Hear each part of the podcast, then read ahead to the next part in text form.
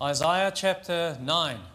Now, if, you, if you've got an Afrikaans Bible, you're going to turn to Isaiah chapter 8, verse 23, the last verse of Isaiah 8, but in the English it's Isaiah chapter 9, verse 1. So don't lose your bearings. Um, if you're following in an Afrikaans Bible, jy gaan een agter wees. Elke so as ek sê uh, Jesaja 9 vers 2 as jy by Jesaja 9 vers 1. Okay. Uh, but it's on, it's going to be on the screen in English, so maybe it'll just be easier to follow follow the screen. And the theme for this evening's message, Christmas in the last days. Let's pray. Great God, Father of our Lord Jesus Christ, the Father of glory, give us now a spirit of wisdom and of revelation in the knowledge of God, enlightening the eyes of our hearts, that we may know what is the hope to which you have called us. What are the riches of your glorious inheritance in all the saints?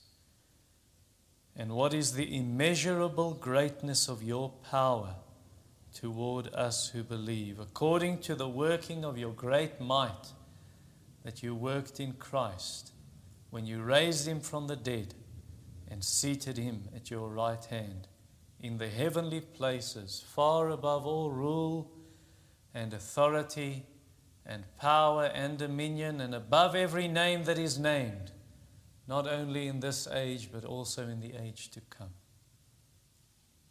You put all things under his feet and gave him as head over all things to the church, which is your body or his body, Christ's body, the fullness of him who fills all in all.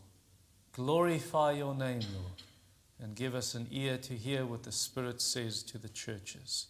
Amen. So a very popular view. You hear that? You hear that uh, theme? Christmas in the last days. What do you think of when you hear the word last days? I think you you're thinking of last days. you're thinking of the short period before the second coming of Jesus. Well, actually, that's not how it's used in the Bible. Actually, Hebrew 1, Hebrews 1, verse 1 long ago, at many times, and in many ways, God spoke to our fathers through the or by the prophets. But in these last days, He has spoken to us through His Son. Or what about Hebrews 9, verse 26, that speaks of Jesus and it speaks of His death and it says, In these last days or the end of the ages, Jesus has come and by the sacrifice of Himself and so on. Or what about 1 Corinthians chapter 10 verse 11? That say it speaks to the Paul's writing to the Christians in Corinth in the first century and he speaks to them and he says, "You upon whom the end of the ages has come." Or the end of all things, the end of the ages has come. Hmm.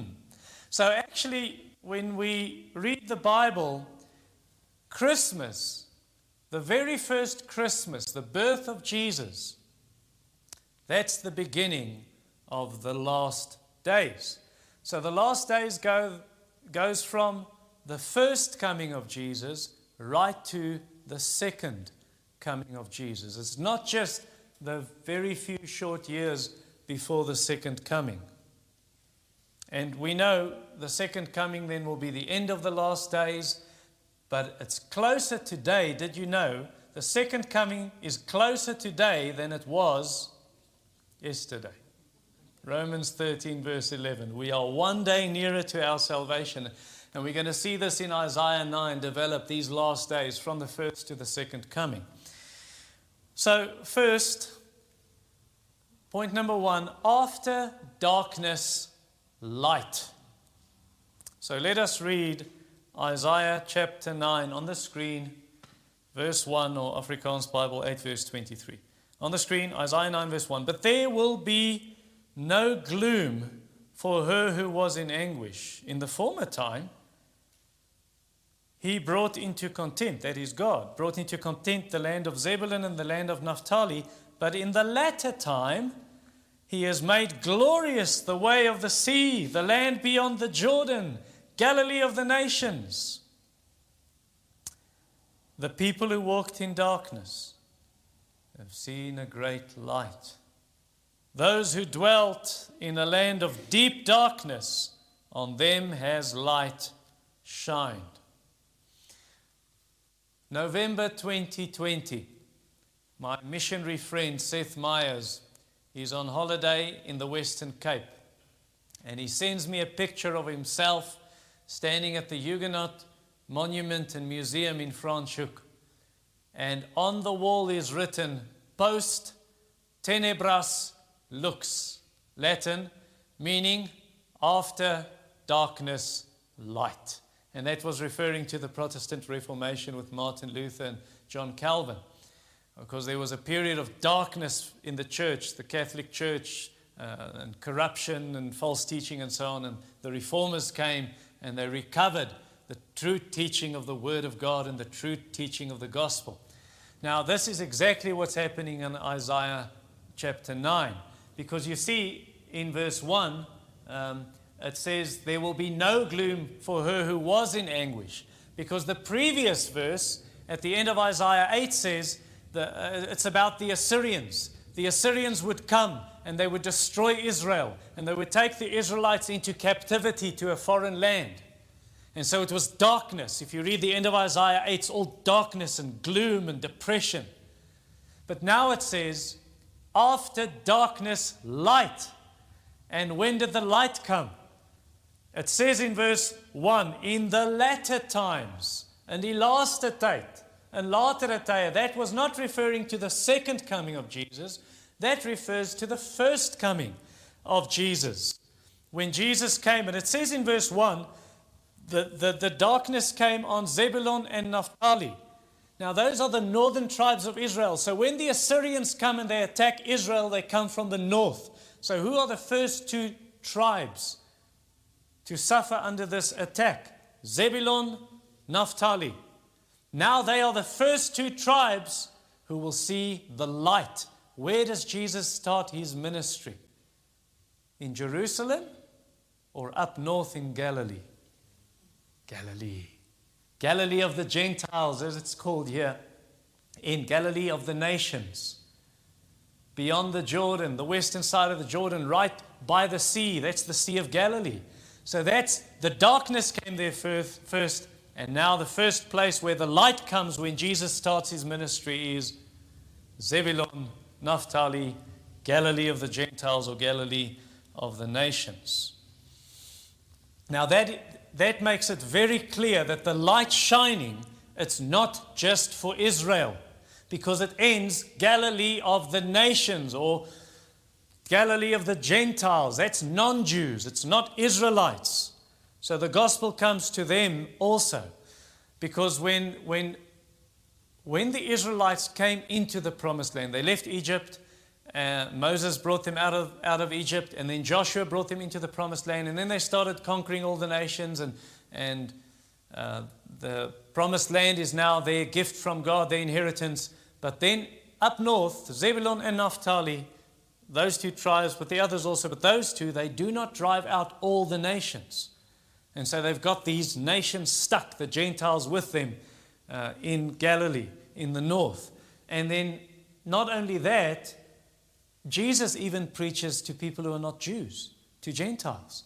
For instance, in Matthew 8, Jesus says of a Roman soldier, a Roman centurion, Romein hoofman oor 100 soldate, I have not even seen in all of Israel, I haven't seen faith like this man has. Or what about the woman a Canaanite woman, a Syrophoenician woman. She begs Jesus, please come and heal my daughter. And Jesus ignores her. And she keeps on crying and, and calling after Jesus. And the disciples get irritated and said, Send this woman away. She's bothering us. And Jesus turns around and says, It's not, it's not, you know, it's not right to take the children's bread and give it to the dogs. Because the, the Jews refer to Gentiles as dogs. And then she said, Yes, but the dogs they even eat the crumbs that fall on the floor, that fall from the table. And Jesus tested her actually, and he says, This woman has great faith.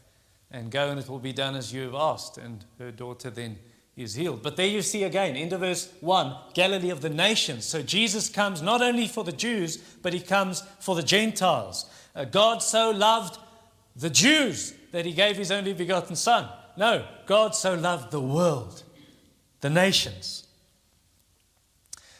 Now, unfortunately, it is so that some people, they, it's like they shy away from the light. It's like they dodge the light. Uh, they avoid the light. They do not want to come to the light because the light is going to shine on them and show their sin. Like Jesus said in John 3, they, they, they hate the light. And so people do not come, many people do not come to the Word. They don't come to the Bible because the light is going to shine. They don't come to the gathering of believers. And we see this even in our own church. Some people who just start avoiding and they stay away. Why? Because they're afraid the light will shine. Uh, or they avoid other Christians because now, you know, in the presence of other Christians, you feel guilty because they're seeking to obey the Lord and you're not. And so people avoid the light. They don't come to this light, as verse 1 speaks, the light that will come and shine. And verse 2 the people walking in darkness saw a great light. But that's like, uh, that's like avoiding the doctor when you're sick gaan maar Afrikaans oorslaan. Die een Engelse ou is nou uit. En as hy terugkom sal ek weer ehm um, Engels aangaan. Maar dis is dis is om die dokter te vermy want jy is bang jy kry slegte nuus.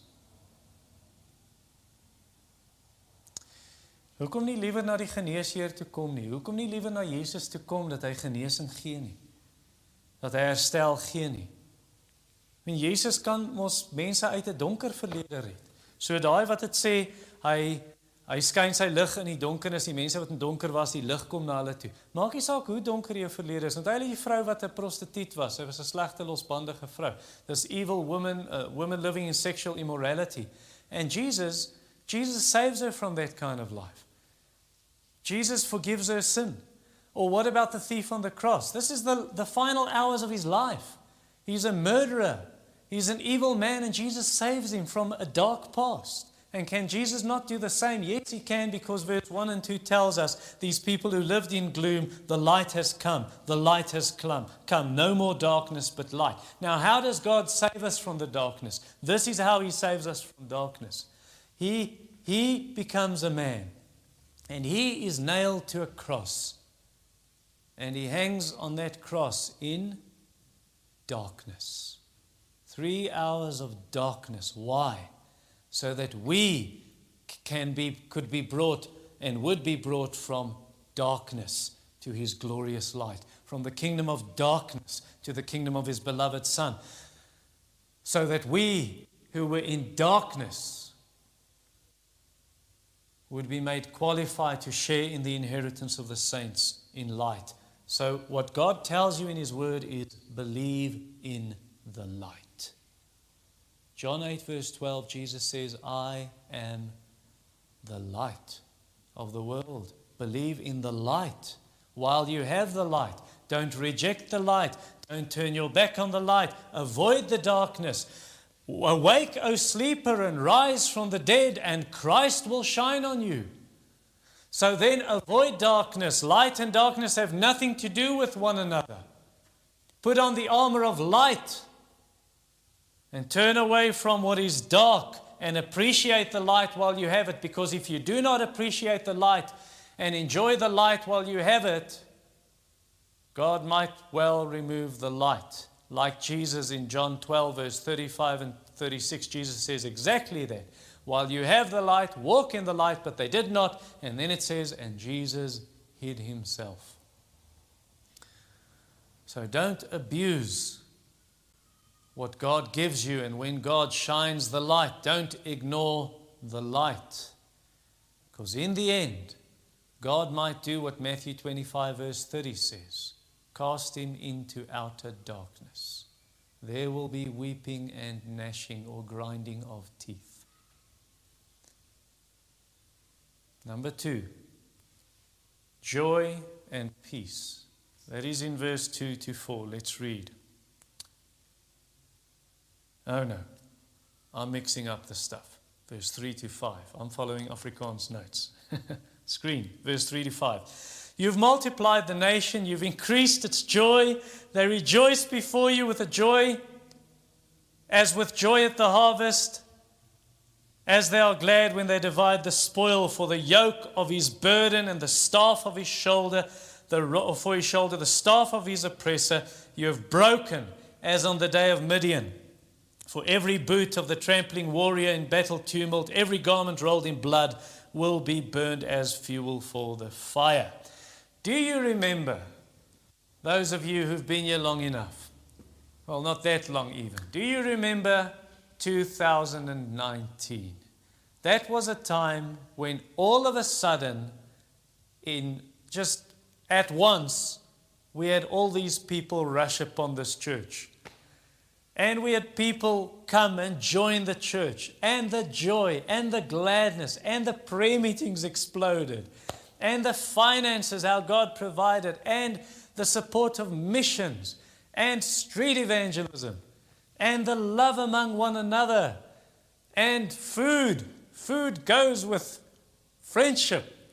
Uh, and the church camp in 2019, you remember that? Oh, the unity among the people, conversions, baptisms, testimonies, even church members being converted. You remember that? Now, that is what's going on in verse 3, where it says, You've multiplied the nation. It's just growing. God's people. And because they're growing, what happens? You've increased its joy. So, happiness and gladness. Why? Because Israel when God took them into captivity through the Assyrians, they went to another country away from their homeland and they were scattered. Dis uitgedun en het minder geword. But now it says they will increase. And as they increase, the joy increases. And you see that in the book of Acts. You see, when people are converted, just go and read the book of Acts. And as you go, you're seeing people being saved, people being saved, people being saved, people added to the church. And you see what we saw in 2019 the unity, the love, the happiness, the evangelism, the joy, the prayer meetings, the preaching of the word, the singing. They didn't have a church camp. But it was wonderful. And you can, you can go like that all the way through the book of Acts. And see, every time you see the church growing, you see the joy increase and the happiness of God's people. We, we, we rejoice, even though we do not see Him, we love Him and, and rejoice with a joy that is inexpressible, 'n onuitspreeklike blydskap vol van. Now, how did verse 3 happen? How did that happen that the nation increased, it multiplied? And here's God's people. It happened because at the end of verse 1, Galilee of the nations. This, this is not only Jews. God has now added the Gentiles. God has now added people from all nations. And they've been converted. Just like God promised in Isaiah 54 where it says, moet hierdie verder uitkap en die koorde langer maak. This tent, this tent is now too small. The Gentiles are joining. And that was actually prophesied in Genesis 9 to Noah's sons that uh, Japheth he will come and live in Shem's tent. Japheth gaan in Sem se tent kom bly en Shem is the Shemite Semitiese volke Israel and Japheth is Gentiles. So so die heidene word nou bygevoeg. E, Ephesians 2 also speaks of this that that the Gentiles have now joined the Jews, those who believe in Christ, and they also become partakers, citizens of Israel, of the true Israel, God's people. So that's how it multiplied, that's how it increased. Genesis 12, God said to Abraham, In you shall all the families of the earth be blessed. And that is fulfilled in Jesus, Galatians 3. Go and read it. The offspring of Abraham. And eventually you've got Revelation 7, verse 9, this picture of heaven, and a multitude, a crowd that no one can number from every tribe and language and people and nation. That's what's going on in verse 3. This joy, this is growing. The church is growing. The people of God. How did that happen? It happened through prayer and evangelism. Ezekiel 30, 36. Yes, Ezekiel 36, verse 37. This also will I let them ask of me. I will make them pray this to increase their people like a flock. And so when God leads you to pray, when God lays things on your heart and He starts laying it on the people in the church and we start praying for this, why does God lead us to pray that? Because He wants to give it. Where God leads you to pray, He means you to receive, said Spurgeon. And so we start praying for that. And did we not pray for that? We prayed for that, and God just increased, and the church started growing and growing and growing. It doesn't look like it now because people have left. They're on holiday and some are sick. But it started growing. God added, God did this. And then through evangelism, you read the book of Acts again and again, the word of the Lord increased. The word of God spread. The word of the Lord increased. The church started growing. And you know, sometimes when I read that, I think, why do we act as if church growth through conversions, why do we act as if that is something wow or that is something abnormal? That is normal. You read through Acts, everywhere you see where the gospel goes and where people pray and for the preaching of the word, that's what happens. Churches grow. We just spoke about this on Thursday night, Rolf and Koos and I at the elders' meeting. Uh, I said to my brothers, I said, why are we not seeing people saved? And I think the answer is clear. We're praying for it, and, I, and the Lord rebuked me about this yesterday. Now, I just shared it in the prayer meeting. But we're praying for people to be saved, but you're a hypocrite actually, and I'm talking to myself also. You're a hypocrite if you're praying for people to be saved, but you're not telling them about Christ. You're not sharing the gospel. So let us do that. Let us do that. Let us pray for the conversion of the Jews. Let us pray for the conversion of the Gentiles. Let us preach for the conversion of the Jews, for the conversion of the Gentiles. Oh, you who put the Lord in remembrance. You who put the Lord in remembrance. Do not rest and give him no rest until he establishes Jerusalem and makes it a praise in all the earth. And, and what will happen in our church if we see people being saved? If we see it starts, the church starts growing again. Because we saw growth, we saw growth in 2020, but we want to see more people saved. Listen, it's not about numbers merely, but in another sense, it is about numbers. Not numbers for numbers' sake, but numbers for Jesus' sake. Why? Do we want few people to worship Jesus? Or do we want to see many people come to Christ and many people worship at the feet of the Lamb? Or will we say, it's not about numbers, we don't care, neighbors, you can go to hell, it's not about numbers? We want to see people saved. But people will not be saved unless two things happen. Number one, we pray for the salvation of sinners, and number two, we preach for the salvation of sinners. And I include myself in that because, as I told you, the Lord rebuked me about this yesterday. And then, when that happens, verse, verse 3 will happen. Uh, back one. Verse 3 will happen. You've multiplied the nation, you've increased its joy. You will see joy increase. And you see that in Acts. You see, when people are converted, the joy increases, the joy increases, the joy increases. And he compares it to you rejoice, they rejoice before you as with joy at the harvest. Like when you have a big harvest, there's a big party because we, now the wheat is coming in, or if you plant, they didn't plant mealies in Israel, I think, but when the mealies come in and the big harvest is there, there's joy. There's joy, there's a feast. There's actually a feast in Israel for this called the Feast of Weeks. In, in the New Testament, we call it Pentecost, Pinkster. To say the harvest is coming in, and that's a very good picture of the multiplication of the growth of God's people because uh, Jesus even speaks of a great harvest that must come in. And then the next picture in verse 3 at the bottom glad as when they divided the spoil. That's when you attack your enemies, you fight a battle, you win the war, and you take all their stuff. If he had a gold watch, you take his gold watch, or whatever he had.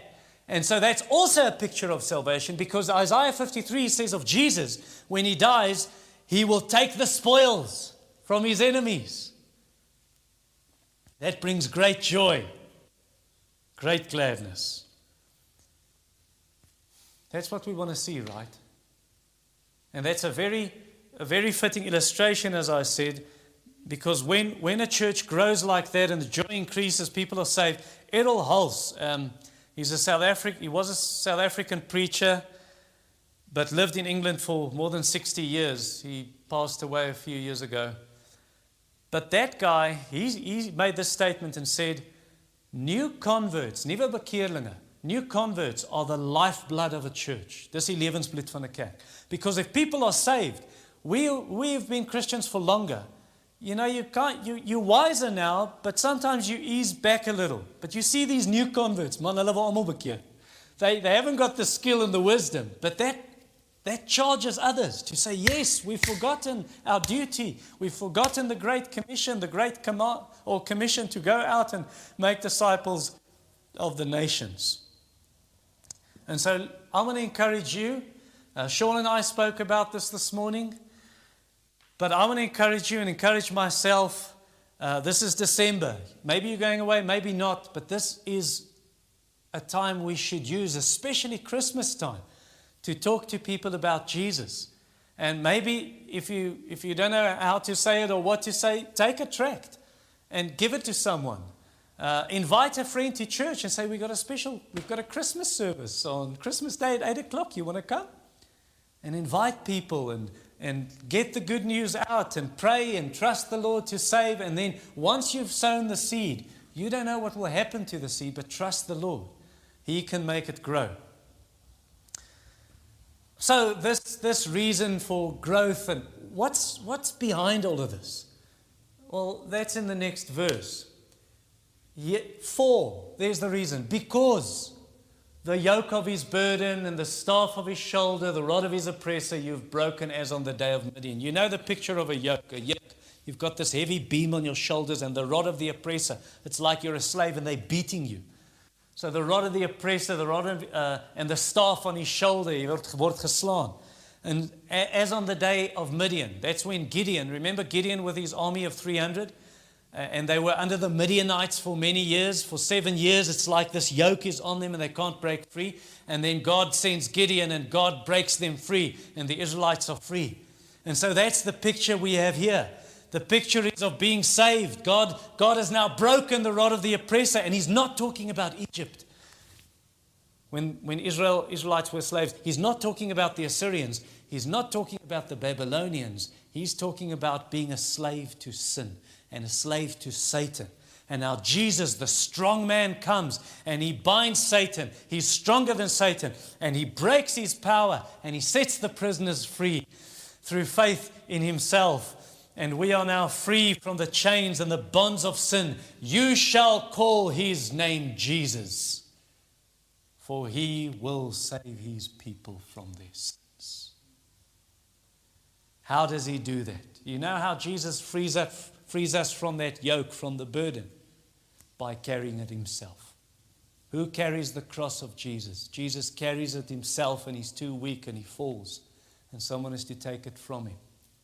But Jesus takes the yoke upon him. And now we don't have to bear that yoke.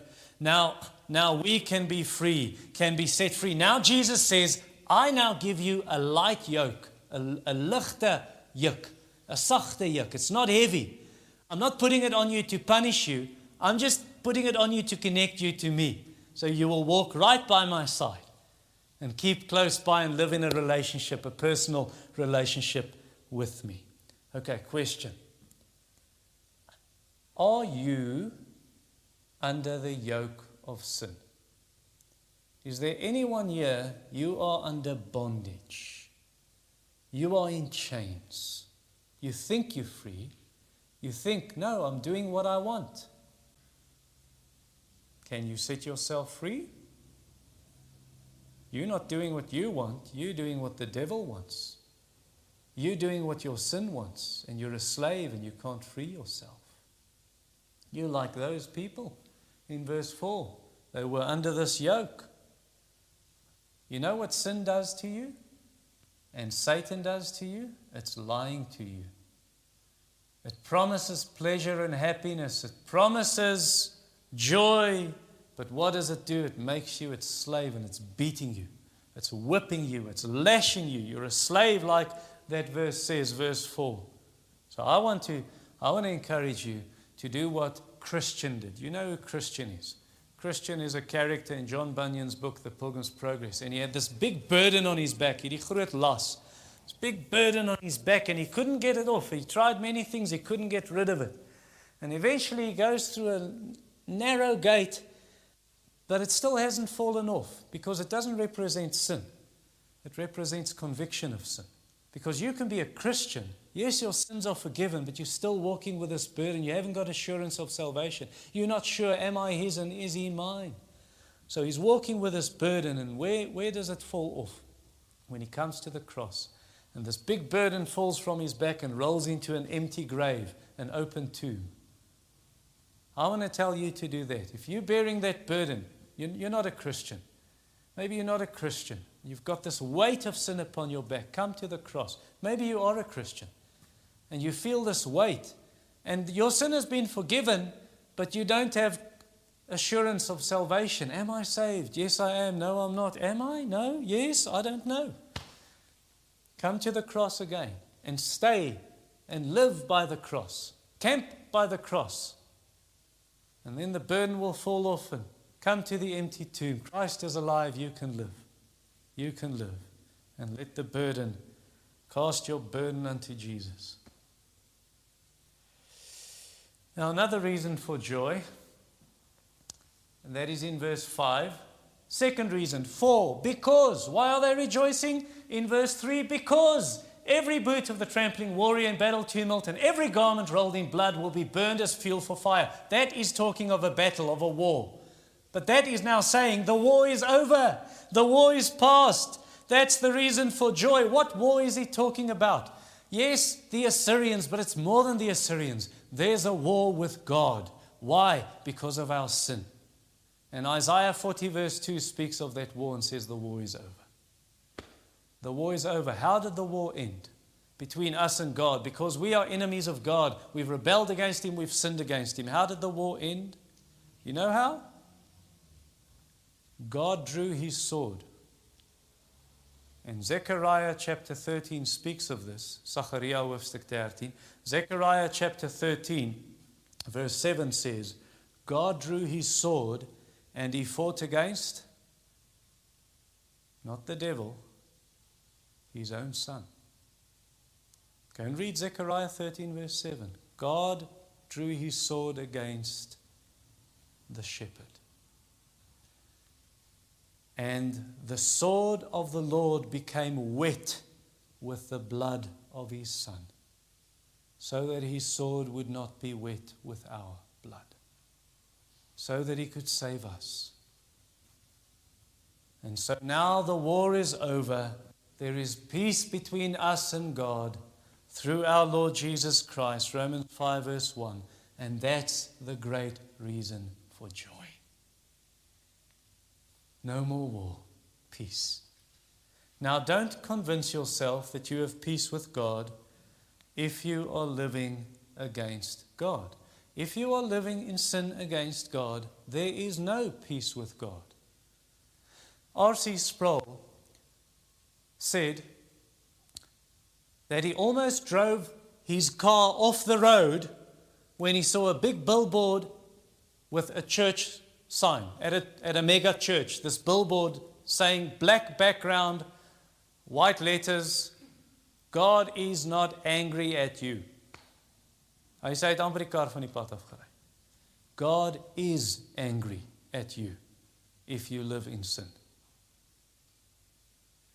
God is angry every day at sin.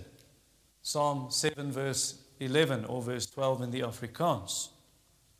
The only way you can have real joy and real peace with God is if you trust His Son, if you repent and turn to His Son and confess your sin to His Son, to the Father, and saying, On behalf of the Son who died for me, on behalf of Christ who died for me, please forgive my sins. And when God forgives you, you will have joy. Like the missionary who spoke to the people and say, said, said to them, the islanders, that if you repent of your sin, if you turn away from sin and trust in the Son of God, then God says, Your sins are forgiven. And they started jumping and shouting for joy. And that will be true of you too. If you repent and trust in the Son of God, then God says to you tonight what He said in Mark 2, verse 5 My child, your sins are forgiven. Finally, number three, the last days. chapter 9, verse 6 and 7. For to us a child is born, to us a son is given, and the government shall be upon his shoulder, and his name shall be called Wonderful, or Wonderful Counselor, Mighty God, Everlasting Father, Prince of Peace. Of the increase of his government and of peace there will be no end.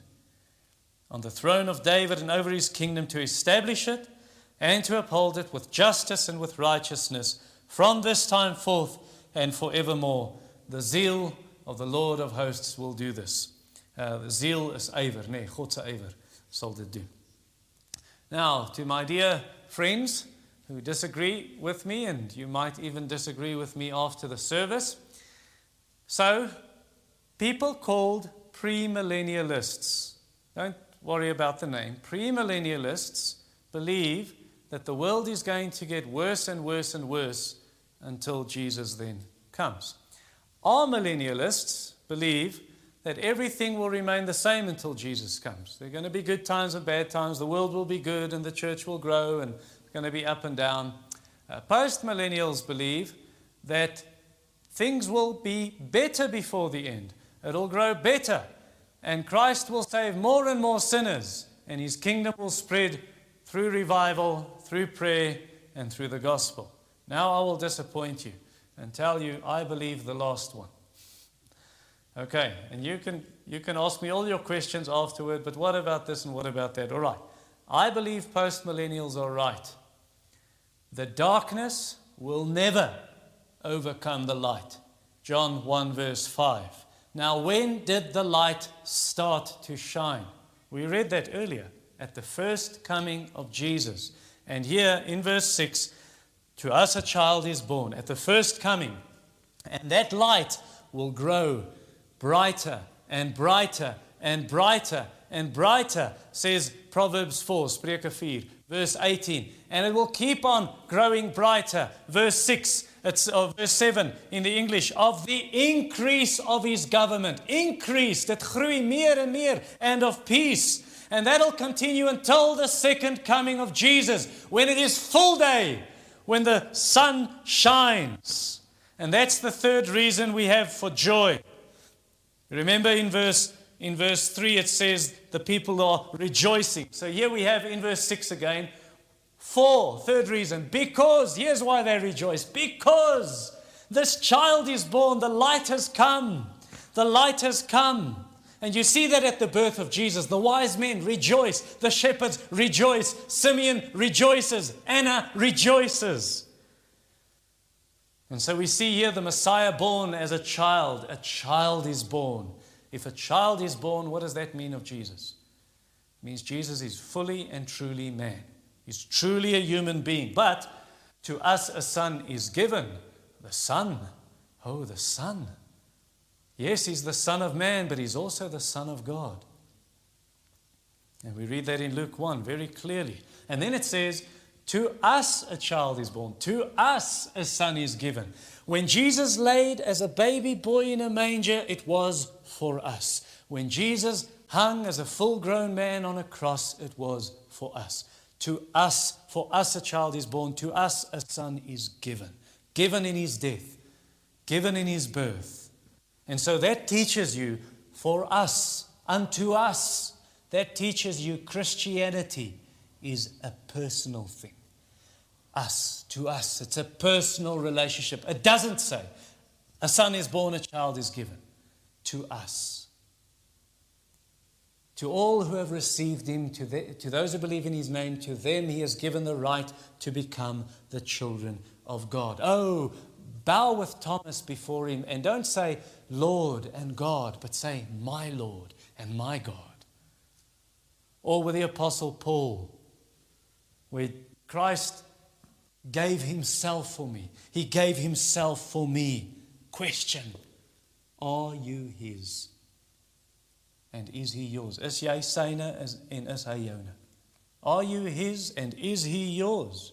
And if you say no, then call upon the name of the Lord and be saved. And if you say, Yes, I have repented and I'm following Christ, but I'm not sure am I His, then ask Him, Give me assurance of salvation. And come under the rule of Jesus Christ and the kingship of Jesus and the lordship of Jesus, and then you acknowledge him as four things. In verse 6, you acknowledge him as wonderful counselor. That word wonderful in Hebrew literally means awesome, supernatural, this one of a kind, this unique, this uh, extraordinary counselor. There's no one like Jesus. Have you seen in the Gospels, Matthew, Mark, Luke, and John? Have you seen when Jesus speaks how people often are amazed at the things he says and, and his enemies are silenced? Because he's a wonderful counselor, a supernatural counselor. He's a king that needs no counselors. You know, in every king's court, there are counselors that gives advice to the king. Jesus needs no advisors. Jesus needs no counselors. He's the supernatural counselor. He's the wonderful, the awesome counselor. He needs no counselors. He's never been perplexed. He's never been confused. The solution to every problem in the universe lies with Jesus Christ the all wise one. He knows exactly what to say and when to say it. And so don't go to your, your non Christian psychologist. Don't go to your unbelieving counselor. Don't go to your non Christian friends and colleagues to ask them for advice. They'll give you the wrong advice. Psalm 1 says, Don't walk in the counsel of the wicked. You've got the Word of God. You've got the body of Christ. You've got the Holy Spirit as your counselor. You've got the gift of prayer. We've got gifts in the church where some people have that gift of wisdom. You've got everything you need in the Bible. Why go to unbelievers for counsel? Come to God and come to His Word. Second name is Mighty God. A Jehovah's Witness right across, he doesn't live across the street, but they were out outside one day across the street, and I went across, and the Jehovah's Witness, I pointed into Isaiah 9, verse 6. I said, The child is born, the son is given, and his name is Wonderful Counselor and Mighty God. That says Jesus is God. He said, Jesus, Jesus is a God. That's what they believe, small g. He's a God, and he's the mighty God, but he's not the almighty God. In Hebrew, that is El Gibor. So he's El Gibor, but he's not El Shaddai. El Shaddai is Almighty God. So he's El Gibor. Well, that is wrong. That is wrong to use that argument. Why? Because in the next chapter, Isaiah 10, verse 21, the remnant will return, the remnant of Jacob, to the mighty God. Same word, El Gibor. and then in Deuteronomy, same thing. Deuteronomy chapter 10, verse 17, it speaks of the Lord God and it calls him El Gibor. Nehemiah 9, verse 32, the same. And maybe one verse I must read. Jeremiah 32, verse 18. We read, You show steadfast love to thousands, but you repay the guilt of the fathers to the children after them. O great and mighty God, whose name is the Lord of hosts. El Gibor. That's Jesus.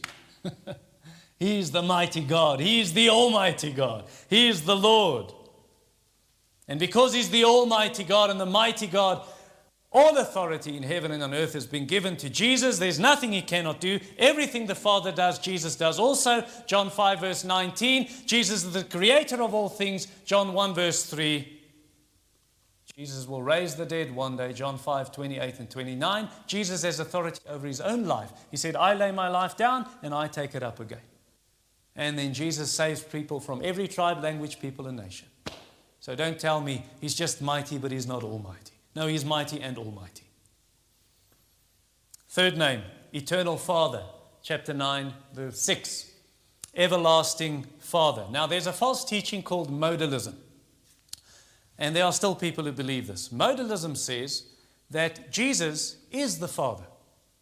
They, they also call themselves the Jesus only churches.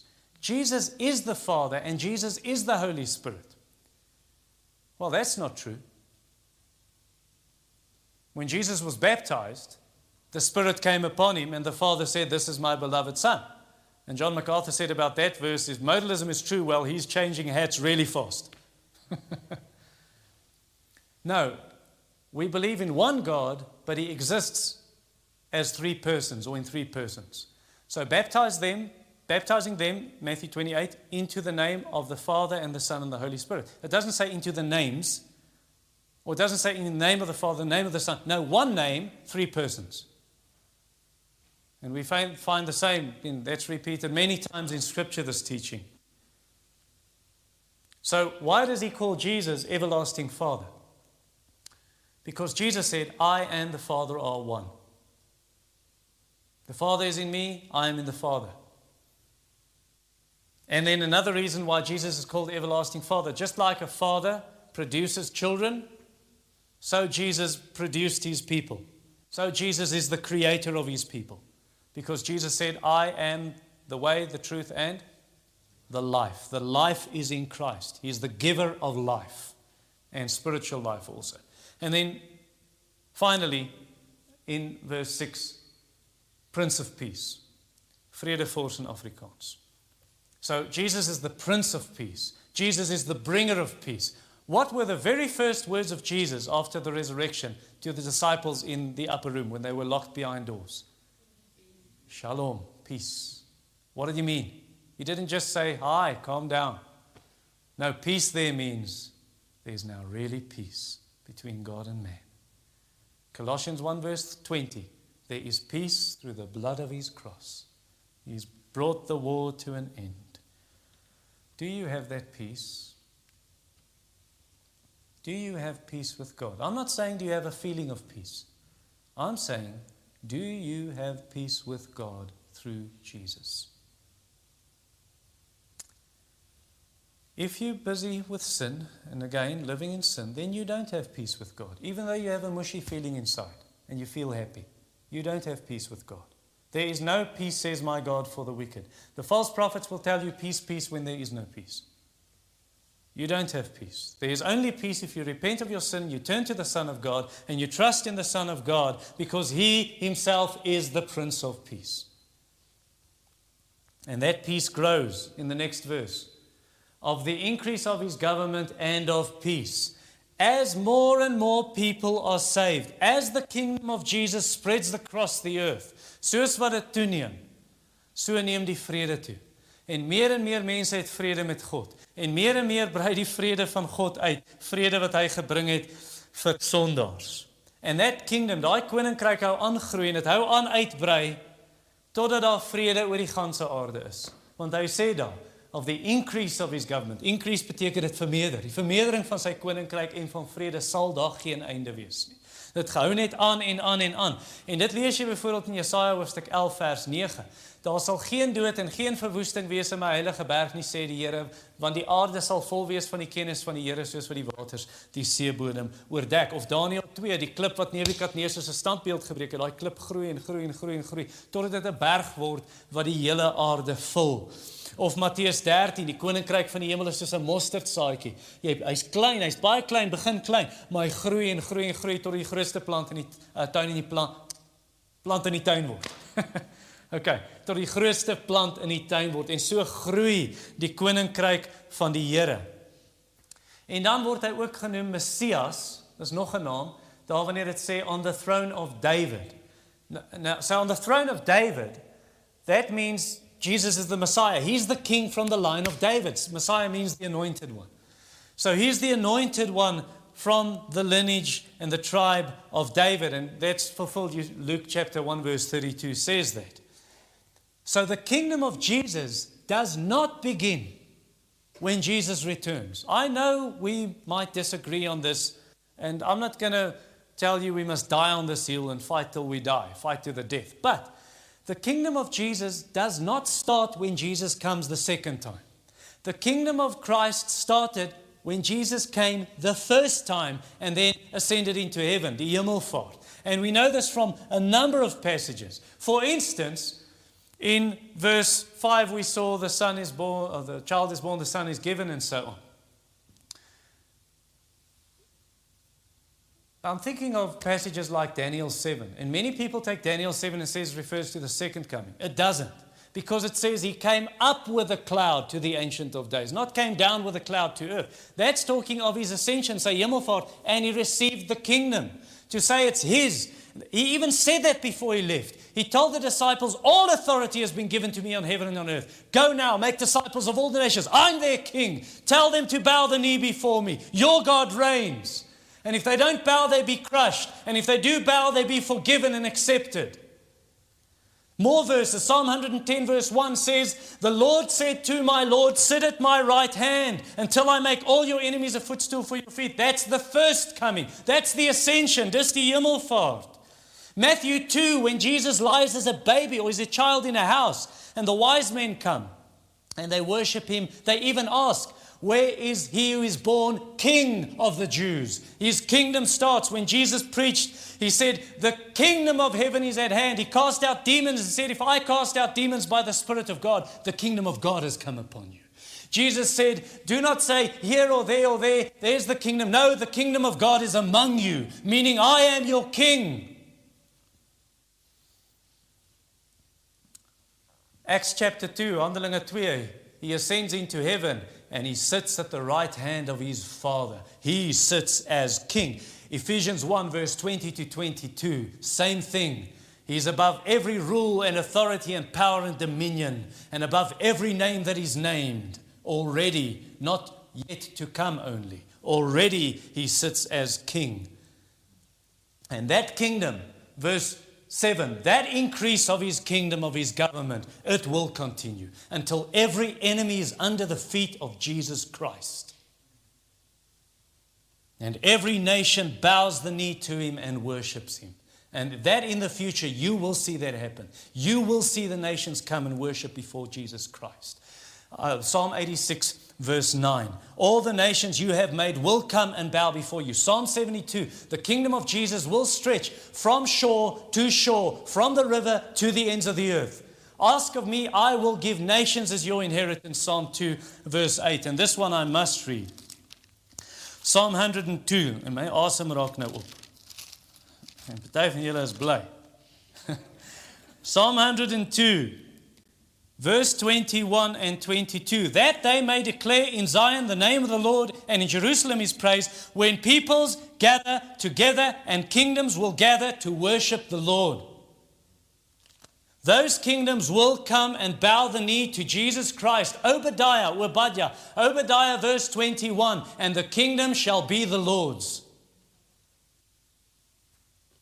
And Zechariah 9, verse 10, 14, verse 9, you can look it up. Now, let, let me just say this. It's amper nie.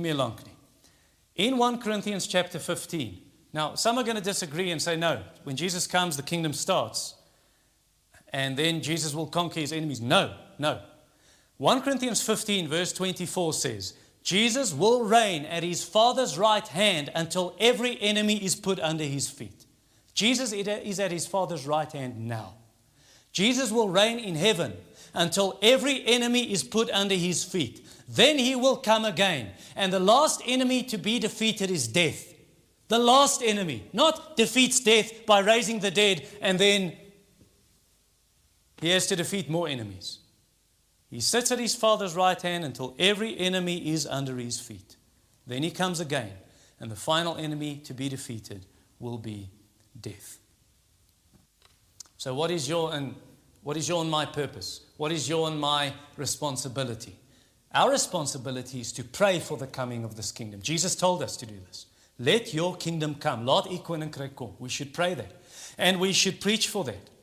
We should preach the message of the kingdom. And listen, we cannot do this alone. Some people look at my view called postmillennialism and they say, oh, the difference between amillennials and premillennials on the one side and postmillennials on the other side. Amillennials and premillennials believe that Jesus is going to bring in the kingdom. Postmillennials believe the church is going to do it. No, we believe Jesus is going to do it, and he's going to do it by the power of his Spirit, where he rules in heaven. And he will do this through the church, through the preaching of the gospel and through prayer. En so dis my en jou verantwoordelikheid om hierdie te doen. You will receive power when the Holy Spirit has come upon you and then you will be my witnesses. So let us plead people Kempton gemeente, Christene hier, let us plead for a revival. Let us plead with God for the saving of the lost. And let us not do what I did yesterday when I neglected to share the gospel with people, but let us go and share the gospel with the lost.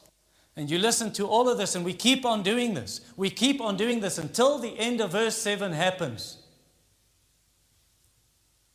He will establish his kingdom, uphold it, justice and with righteousness from this time forth and forevermore, until Jesus returns from heaven and he takes up his eternal kingdom. and he rules and reigns forever and ever in righteousness. so you listen to this, and it seems that this is impossible. This can't happen. All these things you said. And it looks, just look at COVID. Look at what's going on in the world. Think Jesus is on the losing side. Oh, this is not going to happen. How do we know it's going to happen? Just go back to the end of verse 7 again. The zeal of the Lord of hosts will do this. Die ywer van die Here. Don't think because it's impossible for us, it's impossible with God. God can do it in a flash. And he says that in Isaiah 66, verse 8. Can a nation be born in one day? You, you better believe it's going to happen. And when it comes, it's going to happen quickly, says Isaiah 60, verse 22. Okay, so can I close with this? Can I close with this by saying, what you believe about the end times, it doesn't affect your salvation. You're not less saved because you're a postmill, a premill, or a almal. Dis die verskillende sienings oor die eindtyd. doesn't affect your salvation, but it does affect your praying. And it does affect your evangelism, your preaching, and it does affect your hope. Do you believe that the communists or Islam or the Illuminati are going to take over the world?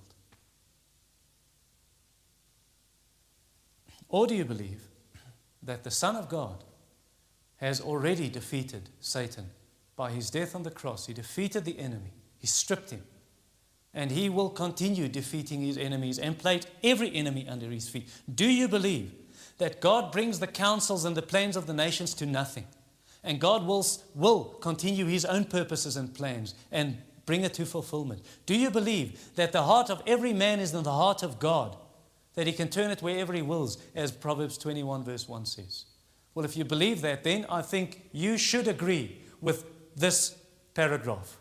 If the whole massive system of communism, communism could collapse like a house of cards in two years between 1989 and 1991, when the Soviet Union, the old, old name for Russia, when the Soviet Union in itself it imploded, if you could see that happen, what can God do next? In the 21st century, the solid block of Islam from Morocco in the west to the Indonesia in the east, that seems impossible to collapse. Yet so too did once the communist empire. And while China remains at least nominally communist, the church there is thriving. Do you believe in the power of God to completely destroy his enemies and confound their purposes? Biblically, there's no reason why the frontiers of Islam should not be pushed back. Not by armies, as in the past, but by the power of God's word and his message of salvation. End quote. And if you doubt this, then I remind you of Psalm 110, verse 1. Jesus Christ will rule at his Father's right hand until every enemy is put under his feet. And may that happen quickly. Amen. Our Father, we pray that this would come quickly indeed. Lord, above all, we long for your second coming. We long for the coming of the Son of God on the clouds of heaven, the Son of Man shining with brilliance and brightness, shining, the King of kings and Lord of glory, that you would return and crush all your enemies, O God, and that many of your enemies, in the years remaining before your coming, many of them would be brought to bow the knee before you willingly and to confess you as Lord of all. Help us as a church. And I ask forgiveness for my own sin, Lord. And also for us as a church, where we have not been as zealous and passionate in evangelism as in days past. Ignite in our hearts again a passion for the glory of Christ among the peoples, that we will share the good news of salvation and see many come to the knowledge of the Lord. And may it spread across all the earth as the waters cover the sea. Amen.